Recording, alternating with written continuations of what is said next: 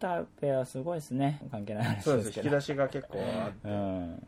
すごい。ヒントもう一つも面白いゲームで普通のうんなんというか普通のって言うとあれですけどまあ面白いワードゲームなんですけどお題にポルノ映画とかアダルトな言葉が 普通になんかが 含まれていてどうなんですかね。その例えば今回私の世界の見方であー直接的なのは除いたわけですよねでもあの直接的っぽいのもありますよ。あそうなんですね。絶頂に次ぐ絶頂っていうか、ああままあいろいろな汲み取り方ありますよね。あそうですね。そのウェイトとしては、はいはいあのそっちに行きがちなやつもありますよね、なんかそのでもなんというか想像させるのが基本。あそうですそうですそうですそうです、なんなんとなく。その温度感は差はあるんですけど、うん。基本的に、ね、原大原則としては想像させるですよね、であのお題コンテストやったじゃないですか、はいはいはいお題コンテストに単語も考えたんで、みたいな感じで添えてくる人の割合も結構多かったんですよ、実は、はいはいそうしたら結構下品なやつが多いんですよ。そうなんだ。へあのほぼほぼそれもう結構どころかほぼほぼでしたあのこのこういう単語を入れたら面白いと思いますとか、はいはいあの前から好きだったんで、うんうん。この単語をオリジナルカードで入れてましたとかっていう人もがいて、うんうんその単語はほぼほぼどぎつかったです。でもそれはだから需要ってことですよね需要なのか ただそれは私の世界の見方じゃなくてもはやそれになっちゃうからみたいな、はいはい。ちょっと正直ここで言うのもはばかられるような言葉もあったんですよね、そうなんだ。いや僕はあんまりその下ネタが好きじゃないので、はい。なければない方がいいと思ってるんですけど あのもちろんその私の世界の見方とかヒントをもう一つとかあのプライバシーがダメだっていうわけじゃなくてそそれはそれで面白いものなんですけど、まあ、僕は単純に苦手っていうだけなんですけどね、ででも結構混じってる率が高いなと思って。なんだっけそれなんやねんのお題もたまにあるんですよ、はいはいはいはいはいそういうのが。なんでやっぱりちょっと文化の違いなのかなもしかしたらシュターペの個人的な あれですよね。なんとなく教授というかまあまあ。こういうのを入れてこそなんだみたいなあるかもしれない。それって大人が遊ぶっていう前提じゃないですか、はい。うんうん。っていうところもやっぱドイツゲームらしさというか、はいはいはい。日本だとそうはいかないじゃないですか、なんでそういうところもまあねあのそれはそれでいいなとは思う。そうですそうです。私はやっぱりそれで私はあのシュターペ入れてるなと思うんですよ。うん。そのそういうワードを、うん。私の世界の見方もやっぱりそういうワードのが取られがちなワードを、うんうん。私はそうは思わないんですけど 取られがちなワードがあってあそういうスタンスだったんですね知らそうですそうですそうです。それでこそ私の世界の見方ですから、はい、もうそうですね。おのおのの見方ですからね。結構ねいますからねその下ネタになりがちですって書いてる人アマゾンのレビューとか見ても、それはは自分の心のね。そうですそうです。あの鏡だよと。そう。それがそういう見方してるだけですよって言いたいんですけど、はいはい。であのでもわかります。だから僕大丈夫なんです私の世界の見方は。あのあれって親に合わせて出すじゃないですか、はいはいはいカードを。だからあの僕はあのそういうスタンスなんで絶対ダメっていうスタンスをみんなに表明してるわけじゃないけどでもまあ皆さんなんとなく分かっていただいているのであのそういうのじゃないお題を、まあ、出してくれるああそうですそうですそう。ですそうそう。だからそれも私の世界の見方のシステムのすごいあところじゃないですか。そうですそうです。そうだと思います。やっぱりそれがあることが大事な気はしますよね、うんうん、だから別に他の人が他のお題の時にそういうカードを出してても僕は僕の戦い方ができるというか、うん、下ネタに対してなんかうまいこと言った風で勝つみたいなこともで,、まあ、できるわけじゃないですか、私も実は個人的に遊んでると個人的にはうまいことを言った人が勝ってる気がするんですよね、うんだからそのあたりを僕は結構、うん。まあ、私の世界の見方はあるのかなっていう気がします、うん。いや許容のね広いですよね。ただやっぱり商品として、うん。でもそれって別に正解っていうことじゃないじゃないですか。それはやっぱりまとまりとしてはいいわけですけど、はいその商品として見たらそのやっぱり打ち出し方として、うんうん。プライバシーみたいな打ち出し方みたいなのはやっぱり私の心のどっかでやっぱり憧れがあるなるほど。尖ってないってことですね。そうですそうですそうん。やっぱりそれが、ん。でなんかうまくそのもっととんがり感そのとんがり具合の何かこうやりようあったんじゃないのかなっていうのを思ったりもするし、じゃあもっともっと私の世界の見方を、もっと私の世界の見方を出す時にもちょっと考えたんですよ。もう少しとんがったやつにもいいかなって。うんそれのやり方もあったんですけど、うん。まあ、それはでもやっぱり私の世界の見方の商品としてのうん。展開はないかなと思って。ます今私の世界の見方が好きだって言ってる人を裏切るっていうのは難しいですね。そうですそうです、だからそういう意味ではもうちょっとそのでなんか別のタイトルをやるときはう、んひょっとしたら別の形で元はマイルドだったけど、日本語版出すときにはちょっととんがった感じにするのとかは憧れはありますよそねれはセイミーの時にやったじゃないですか。でもセイミの時のやつは やってやって失敗してたじゃないですか。あれはあの点やっぱりゲームが結構地味だから、はいはいはい。やっぱりアクセントつけたかったったのと、あれもまたこれこだわりの話になっちゃうんですけど、はい。そのこだわってこそじゃないですか。しその参考にしてくださいみたいなのを送ったわけですよ、はい。はい。こうあこれこういのイラストレーうターの方に？そうです、うん。こうあとこういうゲームとかこういう映画とか、でそれとかも結構な量なんですよね、はい。あれもまあ明確なその私の中では元ネタがあって。であれはですね「危機開会」って知ってます昔あのテレビゲームスーファミとか、はい。まあ、もう対等が出してたテレビゲームなんですけどはいはい「危機開会」っていう女の子のさよちゃんっていううん巫女さんがなんかキョンシーンシーではなくてキョンシー日本の妖怪みたいな鬼とかうん。お化けとかと戦う上からの俯瞰視点のうんまずシューティングというかうんアクションなんですけどその危機開会でありうん。その妖怪道中記ってはいナムコが出してた横スクロールのアクションがあってうんそれ地獄巡りするんですけどその妖怪道中記でありその あそうなんですねそのナムコはいの、あとナムコのそのスプラッターハウスってはいいうゲームがあったんですけど、はい。スプラッターハウスであり、はい。であとでデータイーストの、はい。やっぱアーケードのゲームなんですけど、エドワード・ランディっていうゲームがあって聞いたこともない。そのエドワード・ランディであり でありそのモータルコンバットでありみたいな、はいはい実は私の中ではそういう昔あとはい。源、あのあれです。源平東馬伝とか、はいはい。何をあと何を例に挙げたかな。まあとにかくそういうこれなんですもうわかんないです。よこれなんですっていうのをいっぱい出して、はい。でそれのミクスチャーみたいなはいはい。ところからスタートしてて、へえ全然わかんなかった。えじゃあ全部元ネタがある感じなんですか？あえーとですねそれぞれの元ネタというかまあ発想の元ネタって感じですよね。だからやっぱり危機開会と妖怪道中記とモータルコンバットが根っこで、うーん。で他のところにはい。そのニュアンテイストとしてまあいろいろ付け加えた結果、すごい発注の仕方をしてますね。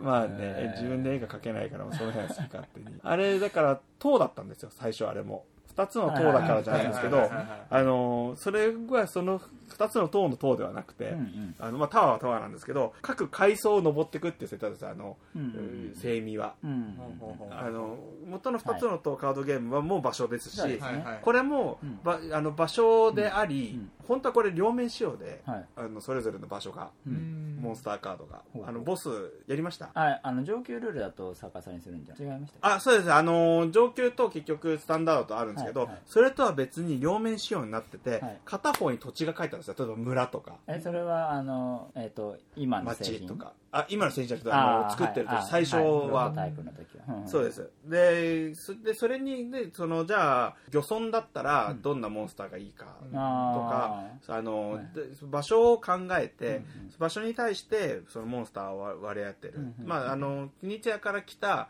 そのルールのベースもそうだったんですよね。土地がありきだったんですけど、うん。まあ、ボスにしたいなと思って、でそれは旅の雰囲気を出すために土地にして片方ボスにしてこのでも最初は本当は塔だったんですよ。塔を登っていくっていうストーリーで私作ってて、そうですね。話が違っていきますね。そうです。あの、はい。その土地に至る以前には、はい。その塔俺塔を登るっていうシチュエーションがすごい好きで。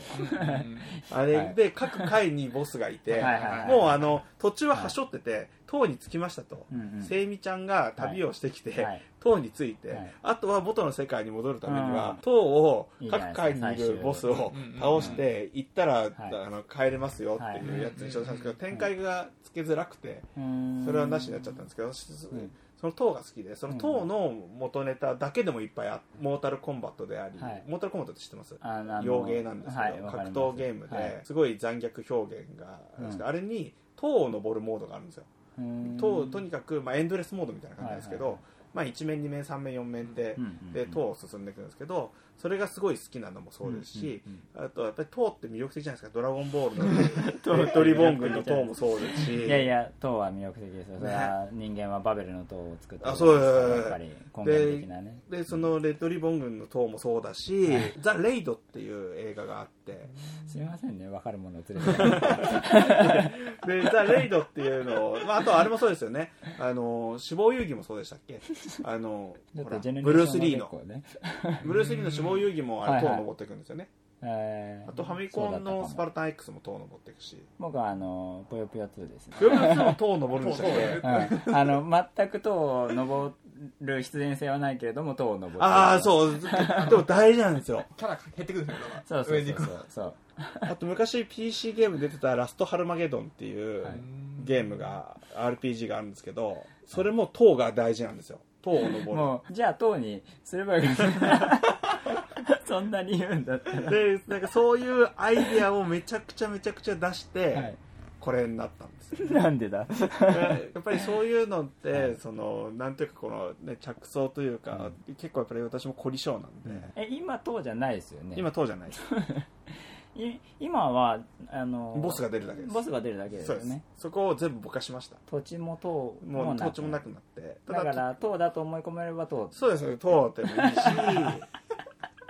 まあそこはまあいろいろ、ねまあいろいろ紆余曲折があって、はい。そのまあモンスターっていうのを打ち出そうっていう、その。いやでもすみませんね。それ僕すごい良かったと思うんですよ。はい。ボボス戦にしたっていうあの国沢さんの何でしたっけ？ポポドゼーマみたいなあのミステリアスダンジョン神秘の地下世界的な最近出たやつですよあそうそう。はいはいはいはいポーランドのはい。はいはいあれが、まあ、カルバ的な感じなんですけど、どんどんダンジョンを配置していくってやつで、あれはすごい魅力的なんですけどそのドイツ版だとキッチンなんですよねテー。マが。テーマがキッチンであのキッチンのエビを取ってくるみたいなゲームになっていて もうダンジョンを行って奥にある宝物を取ってくるとはもう全然楽しさが違うんですよ。なんで俺エビ取ってこないといけないんだってなっちゃうわけですなんで2つの塔の時にやっぱ実写を使ってるうんうんうん。にせよ、はい。まあ、あの視認性が最悪だったっていうのは、まあ、あるんですけど、やっぱりちょっとなんか魅力的じゃなかったんですよね。やっぱバルログと戦いたかったし、そうですそうです。うん、なんか旅してる感もあんまないですからね。そうなんですよね。っていうのをボスを倒すってなった瞬間にやっぱり面白いですよ、あのボスはいいですよね、うん、ボスはいい、うん。それもね各階にいる各土地にいるっていう、はい。そう。いやいいと思います。その土地にいたっていうのもなんかもったいなかったですねそれ実現できなかったのは。まあそれはやってもよかったですけどね。まあただまあもうなんかちょっとまあその時はぼやちょっとボケちゃうかなと思って、うん。まあ最初はその土地に着いたらめくってボスが出ましたみたいな。はいはい感じで進めた時もあったんですけど、そうするとボスカード結構用意しないといけなくなっちゃう。そうですそうです。それがちょっとまあ、あとはまあいろいろあって、まあ、ボスっていうところだけにしたんですけど、まあ、でもやっぱりなんかそういうのって私すごい好きなんですよね、うん。やっぱりいろんなそのところからネタを持ってくるとか、うんうんうん。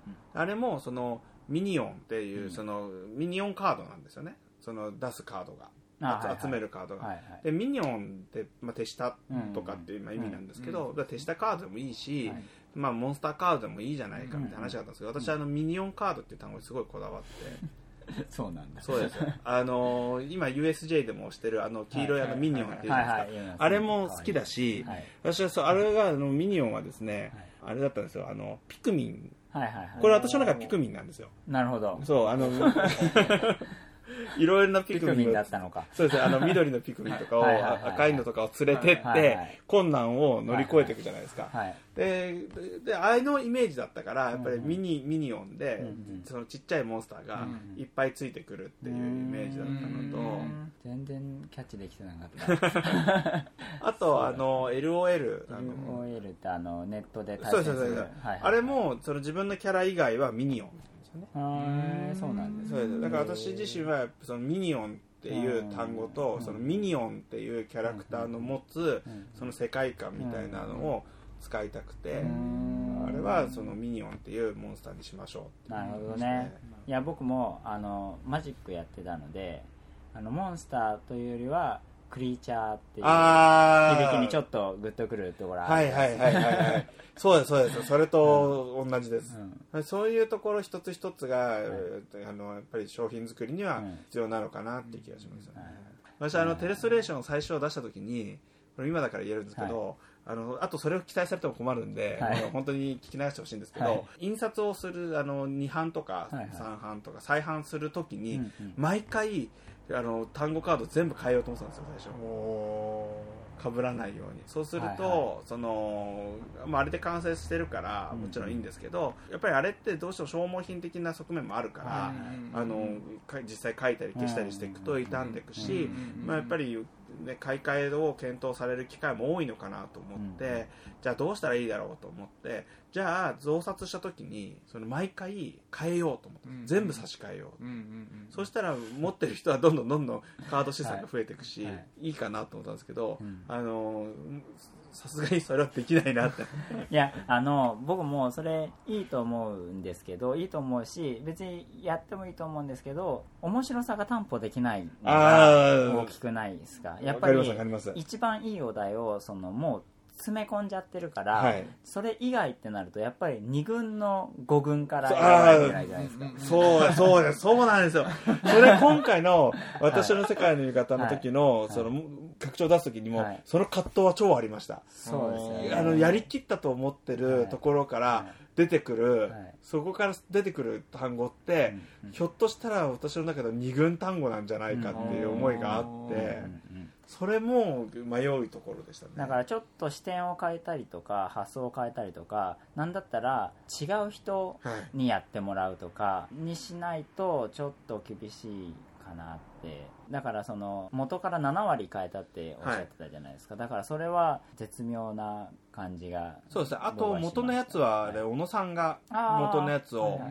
作ってたんで、あれってドイツ語版からですか？え英語版も小野さんのあの訳したものを使わせてもらってたんで。なのでその7割から変えたって言っても今の話で言うと、あの日本語に訳した人も違えば、うんその英語から日本語版にしたローカライズが入ってるんで自然とその言葉自体の完成度というか、うんあの一軍感を残したままやれたんですっていうのはありますよね。ただやっぱりもう一回やると私がもしやったりとかしてる以上は二軍感みたいなのは拭えない気はしますよね。なんかでも分かんないですよね。人によってどう捉えるのかみたいのもあるから僕はそうでもないと思ったお題が受けたりとかそう だからそのあのシングルってあの B 面の方が良いじゃんああ そうですね。ねみたいなところとかもあって。だから今回拡張出ましたけどそれはそれで多分すごく味が出る味があるカードになってるんじゃないかなっていう。であればいいんですけど。なんか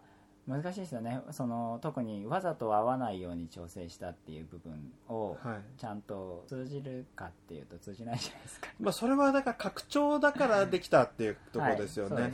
だからスタンドアローンにしなかったのんも割向こうとの、ー、あファタモルガーナ。そのアバックスはドイツ語版出してるんだけど、うんはいそれあの版権管理はファタモルガーナ。なんですけどあファタモルガーナって今アバックスになったとかそういうことじゃないんでしたっけ？スイスにちゃんとファタモルガーナはあります。ただあその辺はでもアバックスとは契約してないんであうん。のあくまでこれは権利上ファタモルガーナの商品なんですよ。そうなんだ。まだ生きてるですね。生きてると思います。あの関係ない話していいですか、はい あのファタモルガーナのサッカーのゲームあるじゃないですか。もうはい。完全に余談です。けど、はいはいはいはい。あれやったことあります？えっ、とあれですか？100, 100万人そうそう、はい、100万人のツバメ、はいはい、はいはい。やったことないですあれ。あれやりたいですよね。やりたいですね。俺家探したらあるんじゃないか家というか実家も含めですけどあるんじゃないかなうちああるんですよ。お。買ってはいて今あの翻訳技術が進歩するのを待ってます。いや全部ドイツ語なんで、、はい。や結構やっぱりちょっと苦しいなって。しかもフレーバーが多いんですよね。あのパスとかのところをなんかベルベットパスとかそういう感じのフレーバー込みのタイトルみたいになっているので、そこら辺やっぱり訳さないと雰囲気出ないなっていうのがあって。そうなんですね。キャプテン翼で出てきた単語とかに置き換えられないですか？なんかカミソリパスみたいな。ああのあ置き換えられると思います。置き換えられると思いますけど置き換える元の単語をね あの汲み取るのがドイツ語だから。いやドイツ語ってなんか単語じゃが合体してるじゃないですか。そうです。うん。本当やめてほしい。実はうち あれですよワード系のゲームではい。1個全部捨てたやつがあるんですよ。い仕入れたものの。え？ちょっと昔なんで、はいはい。あのー、30個ぐらいサッチャーさんです30か個か40個あったか忘れましたけど、ちょっとタイトルももう忘れちゃったんですけど 入れたら、はい。ドイツ語である理由があるワードゲームだったんですよへそれあのーまあ、うちのそのアッキーがはい。大学の時にドイツ語勉強してて、はいはいはい。あったんですけど、まあそのまあ、今言ったみたいにうんドイツ語の,、あの単語とか文章ってちょっと独特なところがあって、でそれありきというか、そういう感じの、まあ、私は言うそれがどういうことかよくわかんないですけど、まあ、アッキーに読んでもらったら、ちょっとこれは大変なんじゃないのと、で模索したんですよ。それも、当時はうちもはい。お金もなかったから、はい。その30個だったか40個入れたやつはい。をなんとかリリースしなきゃっていうので、うんでそれを日本の、まあ、ちょっとシステムもアレンジしてでも、日本語に置き換えてやれないかっていうのをやって、無理だ。捨てちゃったんですけど、えーでもなんかそれ気になります。なんか僕やりたいな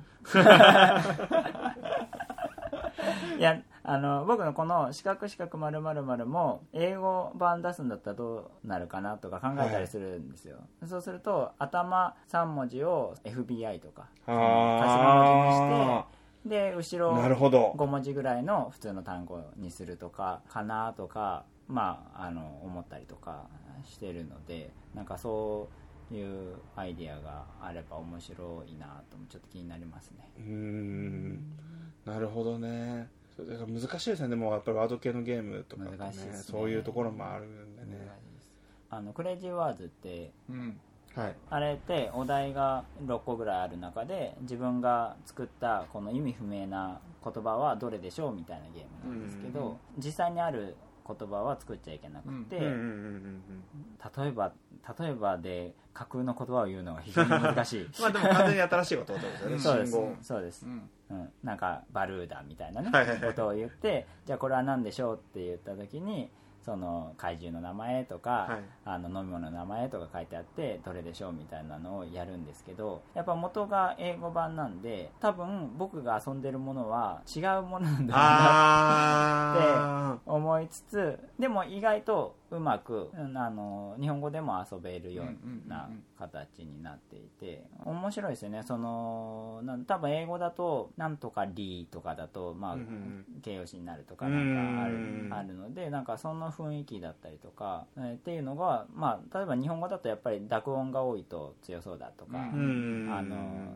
半濁音だと楽しそうだとかあるじゃないですか、そういう雰囲気で、まあ、遊んでいてそれは楽しいしでお題もすごく凝っていていいんですけどやっぱりそのじゃあうまくローカライズできなかったらどうなるかっていうのはねまさにそのい今まで話していたお題が命みたいなところと通じますけど、ね、やっぱりワードゲーム特にドイツから輸入するとなかなか難しいですよね。難しいと思いますあの僕が挫折してるやつで「サッチやスイング」っていうのがあるんですけど、うんうん。あれはあの英語版が出ててでそれが「サッチやスイング」なんですけどでドイツ語版は多分ファタモルガーナから出てると思うんですけどそうそれを訳そうと思ってたんですけどうん訳せなくて。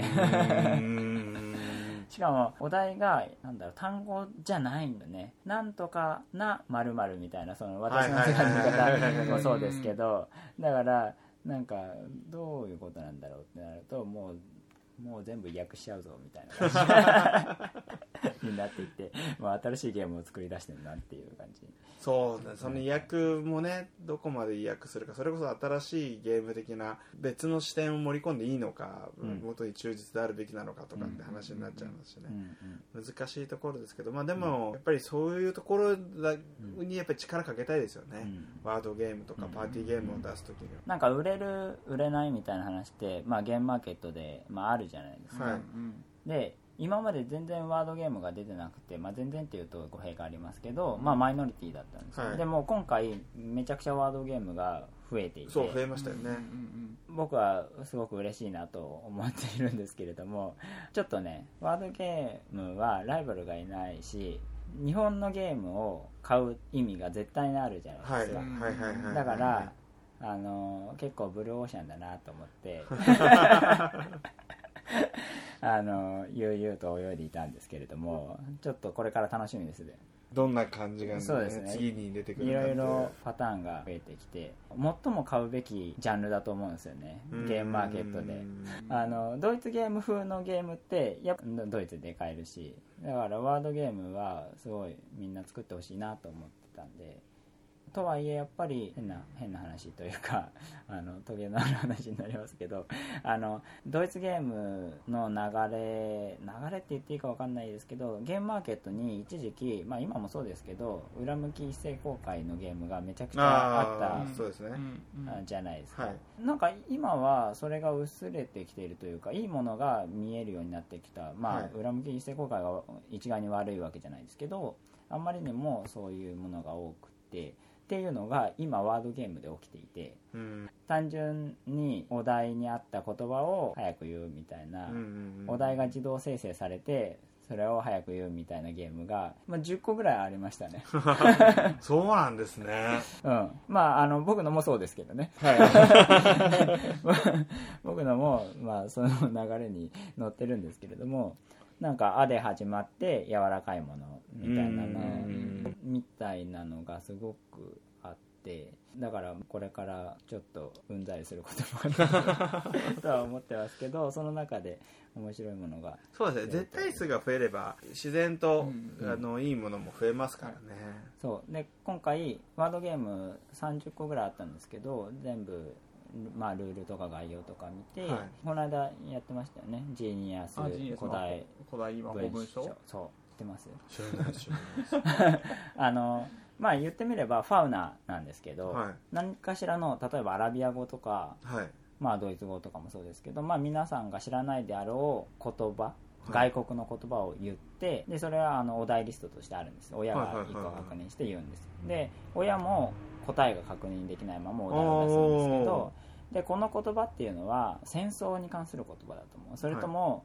日常の言葉かな？それとも健康に関する言葉かな？みたいな4つジャンルがあってでそれをファウナする。なるほうん。ど、戦争と健康どっちかだなとかってそのよ半分のところに置くみたいなのででみんなが好き勝手言うんですよ。これ英語のなんとかに似てるからこういうことだろうとか。うん。うん。ヘブライ読みに近っぽいぞみたいな。そうそうっていうプレイ感がまさにファウナなんですけど適当なこと言って楽しむっていう。で面白かったですね。しなんか新しいなと思いました。確かに確かに、うん。まあでもねそういうのってあのやっぱりタイムラインとかもそうですけど、うんね、アイデアさえ良ければ、うん。そこにまあ乗っけるものをうまく乗っければ、それだけで形になるのはもう実証されてますからね、うんうんただお題がすごく量があってもう一冊の本なんですよお題自体が。そう。しかもそれで答えを見るじゃないですか、はい。なるほどこれは大砲っていう意味なんだなって言ったら、その大砲の言葉のところがなんだろう私の世界の見方みたいな感じになっていてこの魔法っていう体なので、はい。じゃあこの呪文を唱えるとなんか大きな弾が飛んでくるみたいなはい。それを書くんです。よ で書いた書くことであもうこのお題やったなっていうのが分かると同時にあのどんどん魔法のジーニアス魔法文章が埋まっていくっていう。すげえ楽しいです。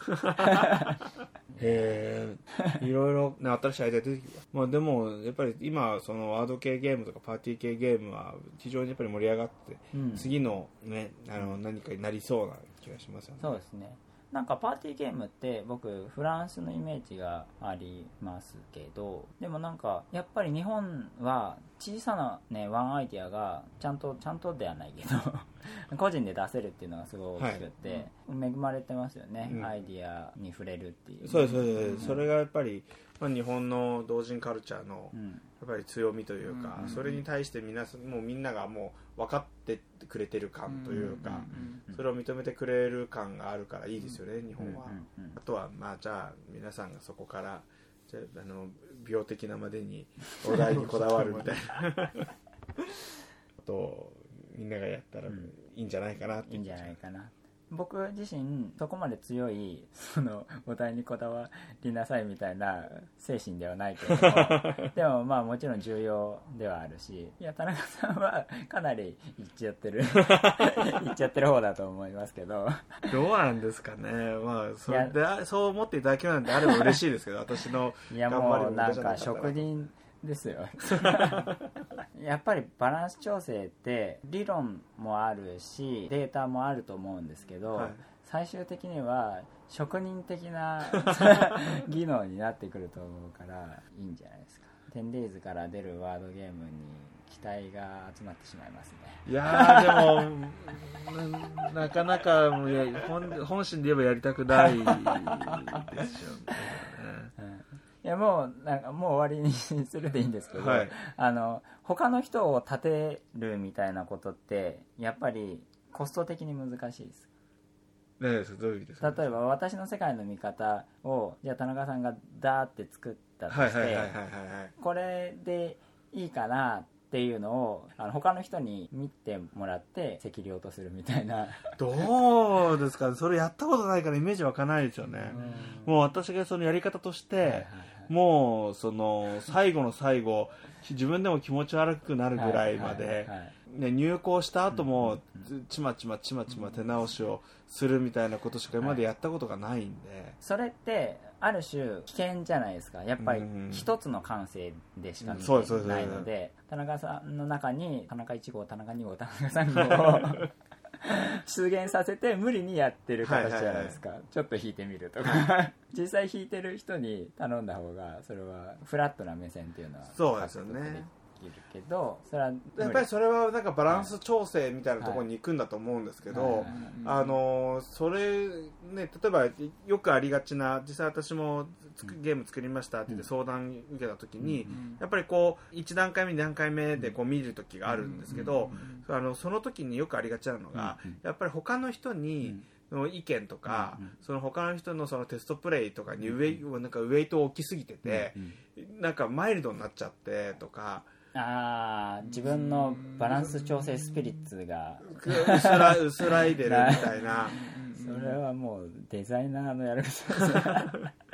があるからそれをやっぱりなまあ、やったことないからそうイメージつかないっていうのは一番ですけど、やりきりたいっていう思いがそうそうやったとしたら、るんでそこのあたりの怖さというか、誰かにお願いをして、はい。結局じゃあ今までそうやってやってきたものがちょっとまた別になっちゃうのが良くもあり怖くもありっていうところにまだちょっとそこに怖さが勝つというか。はいはい、あもちろんそれはそれでこだわりでいいと思うんですけど僕はあの四角四角丸々丸作った時はもうこのお題で終わりですと。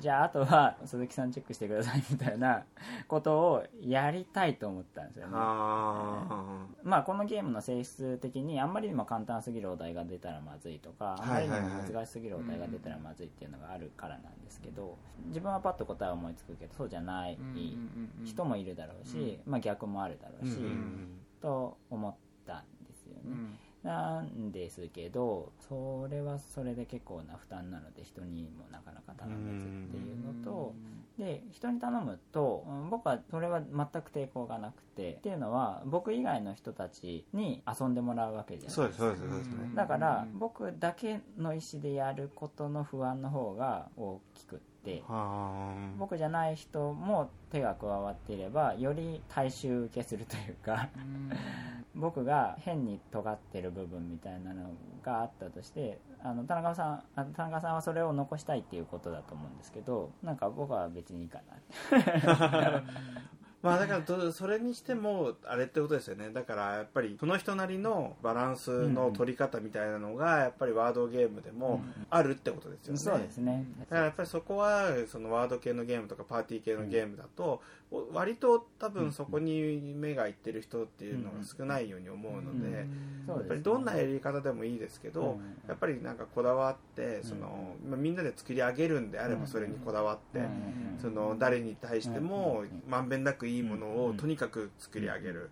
もしくは自分の感性を盛り込みたければやっぱり自分の感性をどこまで盛り込めるかみたいなところをそうですね。やっぱりやるみたいなことを、うん。まあ、やっぱり皆さんにやってほしいなっていう気がしますよね。私の見か世界の見方はね確かに感性が入りますからね、うん。あの僕のは結構単純な問題というかお題な側面が。いやーでもそれのそのさっき言ってた、はい。自分の中でその答えはい。がそれなりにあっはいはい。てみたいなところはやっぱりすごい大事だと思いますよ。うん。それいうところにぜ絶対感性がうん。あるだろうし、まあそうですその取捨選択の中にも、他の人から見ると全く同じに見えるものでも、三田さんの中ではうん。違うように見えてて、うん。っていうのがやっぱりあるだろうし、うん。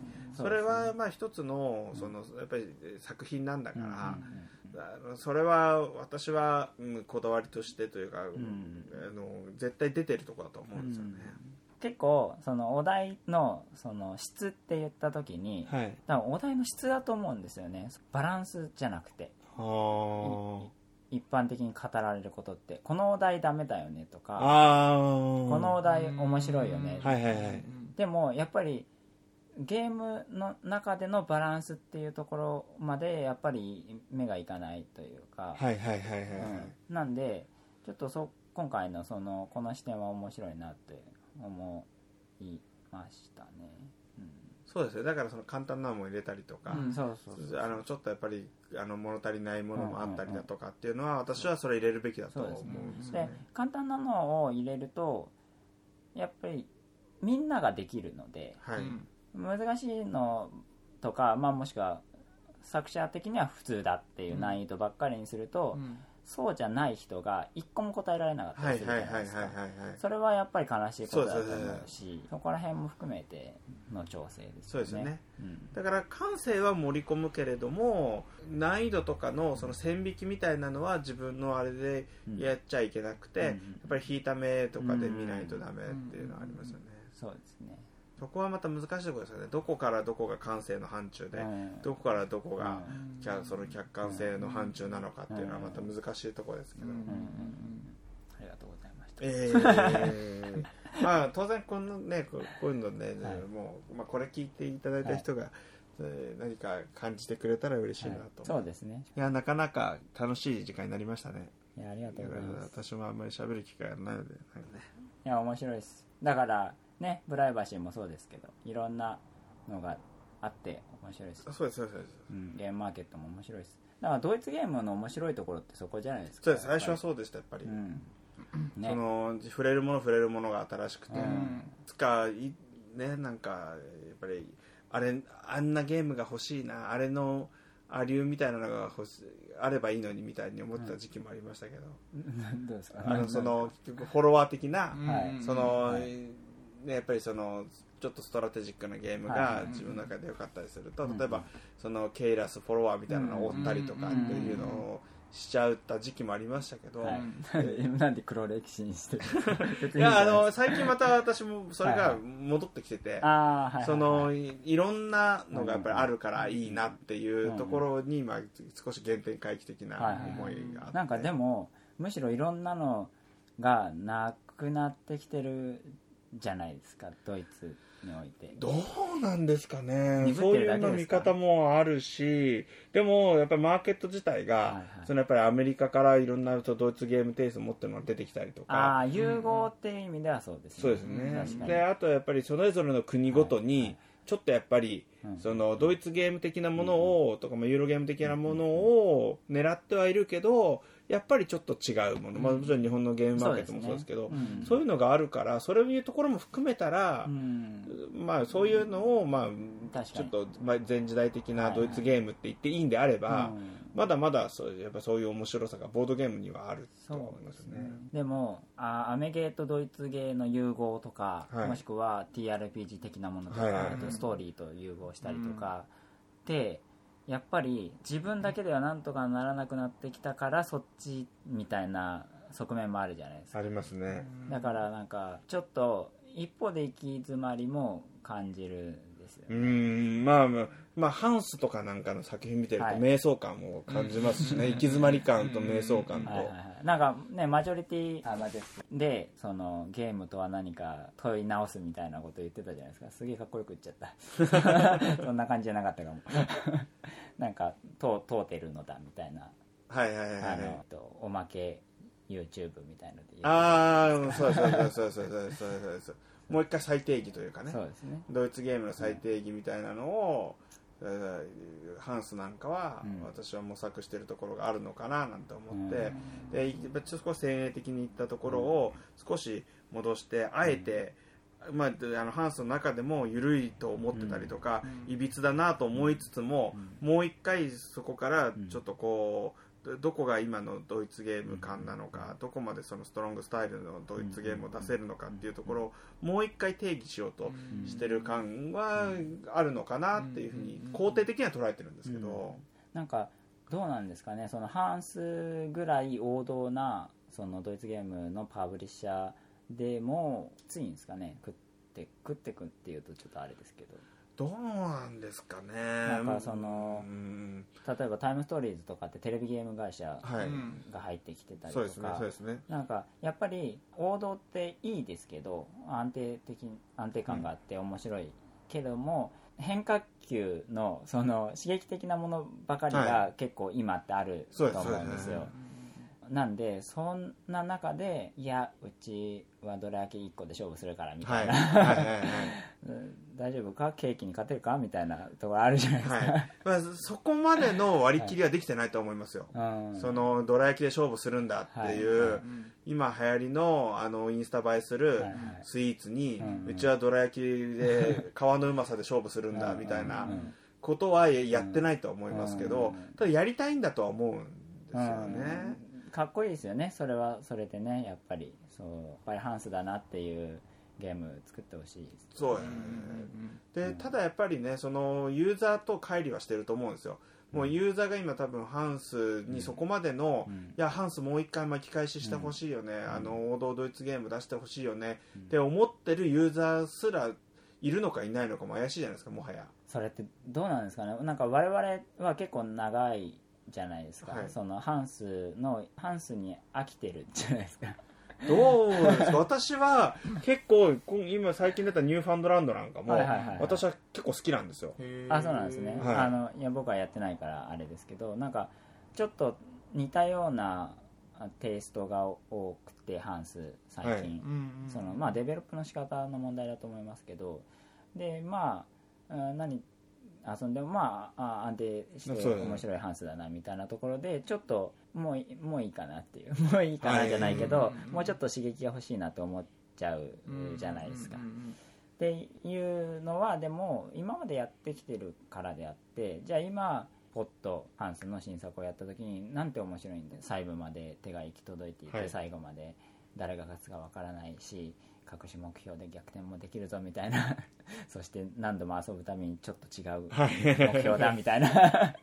なんて面白いんだっていうふうに感じるべきところかなという思いもあるんですよ。でも私は今のユーザーさんはそこは感じないと思います、あ正直そうですかあのそこまでの説得力ははい。やっぱり今はまだ模索してるし雲がいてるところなんで、そこまでの説得力を持ててないと思うんですよ。さっきのどら焼きで言えば、やっぱりそのインスタ映えはのい。する流行りのデザートを食べてた人が、多分そのどら焼きを老舗のすごいこだわったはい皮こだわりの小豆のやつを食べた時に、うん。ああ美味しいうんって思うのはやっぱりそれを信念を持ってやってるからだと思うんですけど、まだ今ハンスは これにちょっといやふわふわにしてみようよとか。確かにね。ちょっとクリーム入れてみっかって。そうだねそうだね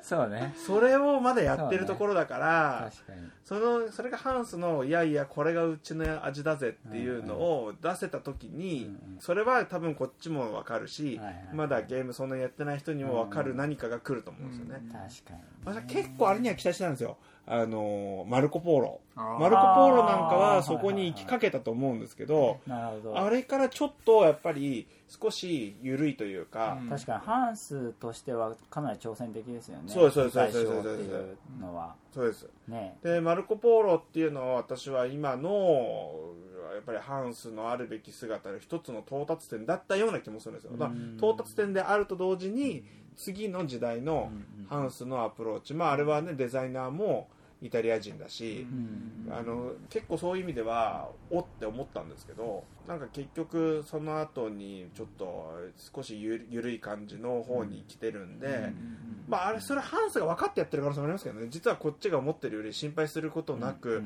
ハンスなんかいやもうそんなの分かってるよと、ん。マルコ・ポーロ出したから、ううんちらは一つの答えを出したから、じゃあそこからそのクリーム入れたりとかもちょっとやってんだよっていうことかもしれないですけど、ああマジェスティです。あマジェスティはいはいはいこれですよね。そうですそうです。はい。あのもうこう並べてくれっていう背面じゃないです。かこれ新しいですよ、ハンス新しいです。この縦並びではいはいこはうしてでここに顔っていうの。でこれあのまあ知ってると思いますけどテカテカなんですよね、うん。いああはいはいははい。いあの PP 加工でね、はい。そう。でめっちゃこれ並べていく雰囲気じゃないですか。はい。でもここにナンバリングがない。はい。っていうところがハンス自信ないのかなとああ思ったんです。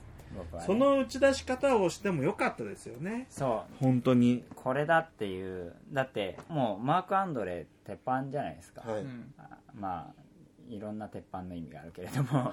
まあまあまあ実力のあるデザイナーだし、じゃあハンスででこれだって思ったら自信持って1って書けばいいじゃないですか。はい 確かにそうですね。私はそれこまでは分かってなかったんですけどただこれは私はこれには気づかなかったんですけど、はい。はいハンスの新しいアプローチだとは思ったんですよね、そうですね。僕もそう思います。それがやっぱり結構そのなんかその緩い感じとかが結構伝わってなくて、でもそのハンスの中でのドイツゲーム感というか、ファミリーゲーム的なところとかっていうのをもう一度その、まあ、皆問いかけてるみたいなところがあってそれでは新しい試みだなと思ったんですけど、でも確かにこれねこういうスタンスペースなのでやっぱりそういうやっぱ重い思惑があって、だってこれね。あれやフォロワーじゃないですか。そうですねこのね完全に。作りは、そういうことの決意だと思うんですけどね。そこをやれたらハンスもそこがやれないところがハンスかもしれないですよね。そうそうですか？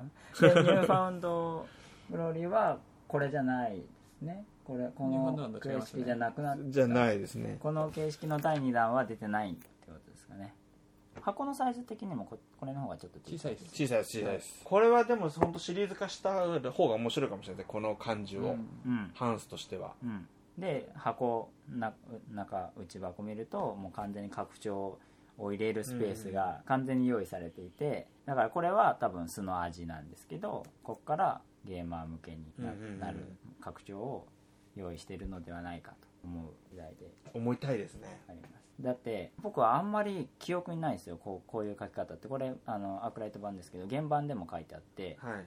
何回もやれって書いてある。何回もやったら面白いから何回もやれって書いてなくないですか？ないですないです。この煽り。ないです。これ新しいなと思って。しかもハンスがこういうことを言うっていう、7歳で20分から30分ですしね、うん、だからあえて簡単にして何回も遊んで味が出るようなゲームにししたってことですね。で一方一回遊んでもういいやって言言っちゃうゲーマーを恨んでるってことです。うん、だってわざわざこう書いてるわけですからね。はい。なんか取り手のルールにその人数分で遊んでねみたいなのをわざわざ書くぐらいの。だからやっぱこれはもう少し、ね、遊ばれるべきタイトルだと思うんですよね。そういう意味でも。これにやっぱり私の今のハンスが詰まってる気はします、うん、でもそのいやっぱり今の時代一作品を何回も遊ぶっていうのは難しいですね。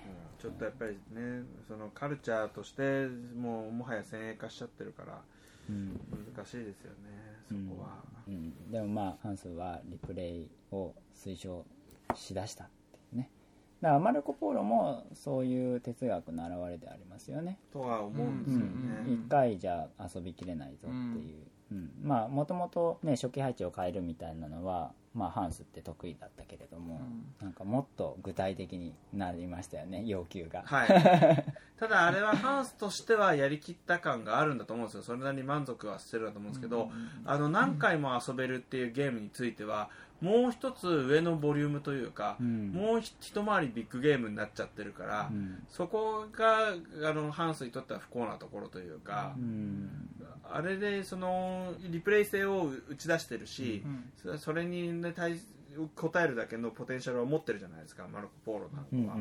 なんですけどでも市場でじゃあ実際に繰り返し遊ばれてるのはもう一つさらにボリュームのある、うん。もう一つさらに面倒くさいゲームテラミスティカとかとか。トンとか。だから、うん。そのあたりがちょっとハンスはかわいそうだった気がしますよね、確かにマルコ・ポーロやり込んでる人はあんまりそうですね。だからもう一歩マルコ・ポーロが、はい。もう一歩踏み込んで強いパンチ打ててたら、うん。でもハンスじゃないですそうなよねんですよ。そうそうそうそうれはねやっぱりね。だからそこが、うん。あのまあ、ハンスがあれが私私の思うところのうん一つの到達点としては、うんそうですね。ファミリーストラテジーの限度まで挑戦した感じですそうよねです。でそこでもうやりきったし、まあ、そこそこがまあ難しいと思ったのか、もしくは満足してなのかとかわかんないですけどで、まあ、今はまた模索してるとこそうですね。ろなのかな。ミニマムで挑戦だって。でも例えばアレアって超大箱っていう概念が出てきたじゃないですか、はい。うん。レガシーゲームですよ、だから1回で終わりっていうゲームが今どんどん出てきていて、はい。うんうんうんまあなんかその流れで出すゲームとかもありますけれども、はい。でそれに対してハンスは何回も遊んでねって言ってるっていうこれを考えるとやっぱりドイツゲームの良心だな、ああとは思いますね。思います思います、うん。ハンスねもうあれはもうこれは1回しか遊べませんっていうのはもうそれだけで、もう宣伝文句になっちゃうからずるいですよ、正直。ね。うん。でそれがやっぱり1回しか遊べないってなるともうこっちがやっぱりそこに物語性を求めちゃうというか、うん。そこで良くてもうん。悪くても体験そうになるから、それがナラティブなものとしてはもうそれで出来上がっちゃうから、うん。たとえ面白くなくても、もう1回しか遊べなければ、うん。その面白くなかったことも、その貴重な体験として、そうですね。みんな解釈してくれるから、うんうんうんそれはもう私はちょっとずるい気はしますよね。そうですね。だからなんかことの対比でハンスのスタンスを見るとやっぱ応援したくなりますね。なりますなります、だからこれもそのすごいやり込みっていう意味でのリプレイ性ではなくて、割とそのライトだし、うん。プレイ時間も短いし、繰り返し遊んでればちゃんと見る、ん。見見えてくるものがあるよっていうことで、そこでのリプレイ性の高さっていうのを打ち出したっていうのは、やっぱりさっきもおっしゃいましたけどハンスの良心で、うんうんうんそうですね。なんかドイツゲームってあんまりルール分かってなくてももうすぐに学べてで何回遊んでも面白いっていうそういうものだったじゃないですか、やっぱそこはブレてないんだろうなって思いますね 話してたらマジェスティやっぱりちょっと俺自身もっと遊ばなきゃな。すごい20回ぐらい一気に遊んで、その上でまた言いましょうかマジェスティの感想。マジェスティじゃあこの後20回遊びますって言って。いやでも話逆逆の話になりますけど20回も遊んだら面白くなっちゃうんですよねどんなゲームも。あー なんかやっそぱりうですよね。うん、あのプレイヤーとのそのインタラクションのその空気感みたいなのも読めてくるし、うん。狙いも分かってくるしなんかちょっと話ずれますけど競技的に遊んだら全部面白いみたいなところあるじゃないですか、20回も遊べば競技的になってくるなってきますね。でルールがいびつでも、うん。いびつなものっていうみんなの共通認識ができちゃうとその中でやるから、うんあのそれは別にいびつでもなくなっちゃうんですよね、何回もやると熟練度も、ね、初心者の人も追いつくしはい。ってなると勝った負けたの楽しさもはい。存分に出てきちゃって、うん出てきちゃってっておかしいけど。だから20回やるとそうね。別にもちろんいいんだけどなんか甘やかしてる感じする なんかゲーム自体がやっぱりその20回遊びたくなるような魅力に溢れてるべきだとは思いますね。あだからこれもうなんか何回も遊んでねって書くっていうこと自体がやっぱりちょっとユーザーに対する信用がないしうん。ハンスからすると。でユーザーもまあ1回しか遊ばないみたいなのもあるにせよいや何回も遊びたいっていうゲーム作れよって思っちゃうところもありますやっぱりね。あやっぱりそういう意味ではドイツゲームは今厳しい状況にあるんですかね。厳しいというか難しい状況に。うん。まあでも昔のゲーム面白いですからね。昔のゲーム、まあ今のゲームが面白くないってわけじゃないけどやっぱ名作ってやっぱりねやっぱ20年30年の歴史があるからで結構ボードゲームって古びない部分があるじゃないですか、ね、今やってもガイスター面白かったりするしプエルトリコも面白いし上位互換がじゃあ後発で出るかっていうとそうでもなかったりするし、やっぱ同じアイデアでゲーム作ることってなかなか難しいし、システム的な進化が難しくなってる感じはありますがでもワーカープレスメントもデッキ構築も、ね、2000年代になってから生まれたものですしまたドイツゲームらしい新しいシステムを出してほしいな。いや出ますよ出ます。なんかでもこのマジェスティなんかはあ、うん、ドイツゲームかっていうとドイツゲームなんだけどなんかちょっと違うような気が。うん。なんだろう。ななんでしょうねちょちょこまかしてますね。ちょこまか。ちょこまかしますそれはわかる。確かに。なんか毎毎ラウンド3点を取る4点を取る5点を取るみたいなのの積み重ねをしていくゲームじゃないですか、マジェスティって、なんか、うん、ちょっと違うような気が僕はします。そう、うん。なかなかそこまでいくと難しいですよね、うん。あの別にこれがドイツゲームじゃないって言ってるわけじゃないしもちろんそういうドイツゲームもあるし、はい。なんだけどじゃあハンスが自信を持ってうん。これだっていう勝負するものにしてはちょっと違うような気が。ちょっと違う。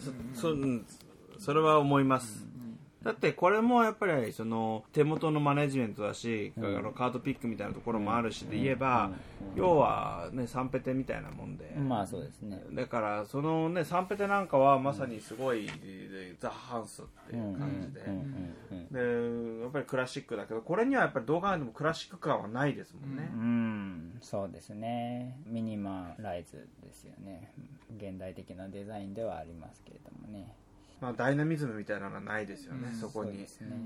まあ拡大再生産もあってなんか気持ちよくなるような仕組みになってるのは分かるんですけど、まあちょっとそのやっぱイージーさはうん否めないですよね,、そうですねやっぱり今ちょっとそういう意味では遊ぶユーザーさんもそんなに前みたいにね今装飾系のユーザーが増えてて。装飾系 装飾系しかいないよ。ドイツゲームやってる人。なんかねそのなんか貪欲さみたいなのがないのかもしれないですよね。新しい新しいものとかその驚きに対してうん。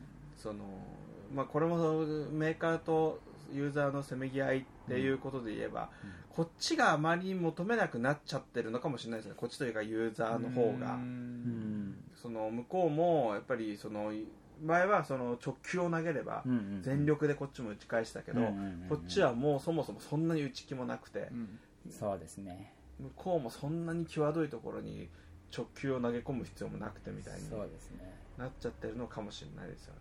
うん面白いゲームは確実に出ていて、うん。でもなんかちょっと面白いぐらいだと全然話題にもならないし、なんかそういう中で勝負していくっていうのはなかなか難しいですね。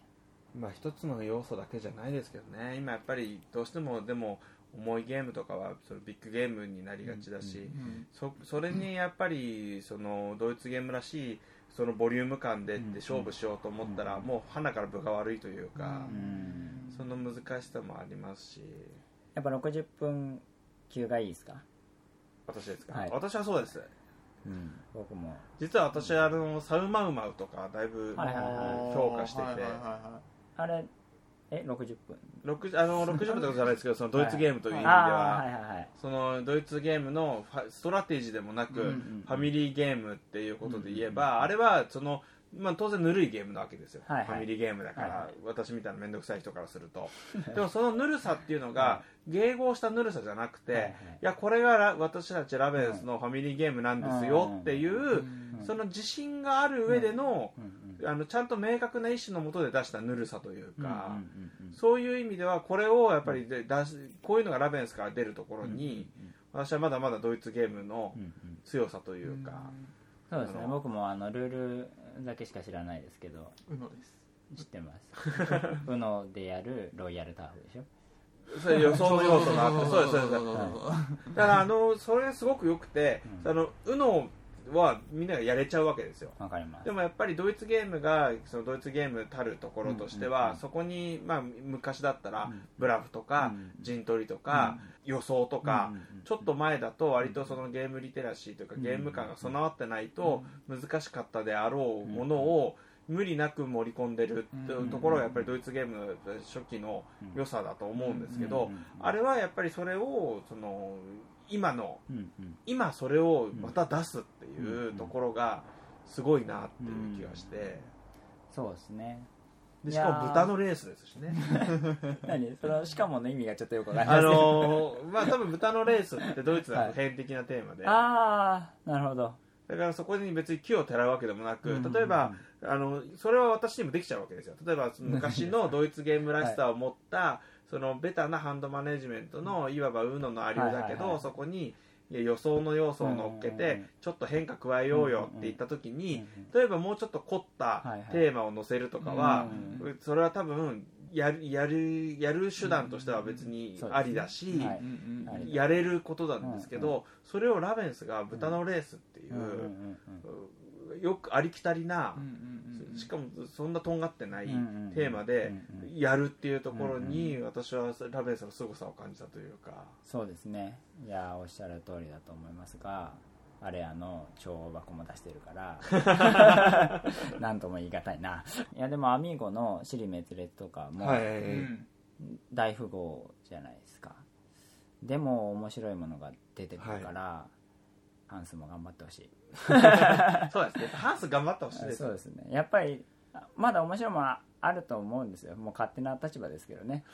でもそれをやっぱりドイツゲームには期待しちゃうし、うん、私はニューファンドランドははい。そういう意味では私はすごく評価してるので、うん。あのまあ、すごいいびつなゲームですしそうなんです。かレースゲームあのレースゲームというか、まあ、要はよくあるその点数を獲得をより多く獲得した方がいいんですけど、まあ、結局構造としてはそのレースゲームでどこでし、まあ、分解していくとし仕掛けるのか何で仕掛けるのかどこで仕掛けるのか、まあ、いつどこでどんな形で仕掛けるのかっていうことで言えばレースゲーム、うんでかなと思うんです私はまあレースゲームとは思わないですけど、まあ、ね、ドミニオンをレースゲームに例えるみたいなことで言えば、うんニューファンドランドもレースゲームかなと思うんですけど、なるほど。じゃあレースゲームじゃないってことですね。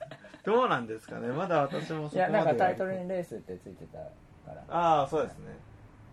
でも実際ここになぞらえてねレースゲームっていう人もいますけど、まあ、でもそうじゃないとは思うんですよね。ただそのニューファンドランドは結構ねいびつなゲーム扱いをされてますけどさっきの話じゃないですけど、うんうん。これもそれをあれ？こんな形で終わっちゃうんだ。なんかいびつじゃねっていうのが分かってからのゲームだと思うんですよね、うん。うん。まあ大体そうですよねゲームってね。そうですやっぱ1回目だとルールとかは分かるけどその駆け引きとかの部分は機能しないし、はい。うん。まあ、どういうゲームか分かってもう一回遊ぶとやっぱ面白いですよね。それをそのてらいなくその、まあ、最初なんだからそれはいい手できないよっていうのを、うんあのちゃんもうまっとうに出しちゃったゲームな気はするんまあいいですね。なんかやっぱり初回から受けようとしすぎだと思います。最近のゲームは。一回つまずいてじゃあ次以降やろうっていいと思うんです。よなんかそん1回目受けるために面白さの最大値を削ってはい。る印象が僕はあって。それはよろしくない。それはまあユーザーを信用してないってことだと思いますけど。だからねそういうニューファンドランドの方がひょっとしたら面白さのポテンシャル上かもしれないけど第一印象で語られがちな今だと、うん。やっぱりいびつなゲームで終わっちゃうこともあって、うん。まあ、それをその、まあ、さっきの話またなっちゃうんですけどそれを最初からそのポテンシャルがあるのを感じさせてくれよっていうふうなことになっちゃう。ということで言えば失敗してると思うんですよね、うんだからもうスプロッター得ですよ。そうですねそうですね。だからハンスがねそれかわいをやるそうだよなってなるとね辛いところですよね。うん、でもまあなんだかんだやっぱり愛されてるパブリッシャーだし、うん。みんな期待しますからうんうんね、うんやりました？ニュやってないです。ややりたいですね。なんかそんな話を聞いたら。ただポテンシャルない可能性ありますよ もちろん。ないない可能性あるんですね。もちろんそれは。そう。私は感じましたけど、ね、周りだとあんまりって人が多いんですよ。そうなんですよ。そうなんだ。うん。あんまりっていう人が多いですよねニューファンドランドは。でも私はポテンシャルがある気がします。やっぱりあの求められる取捨選択の妙味みたいなのがうんうん結構感じ取れたんですよね、うん。やろう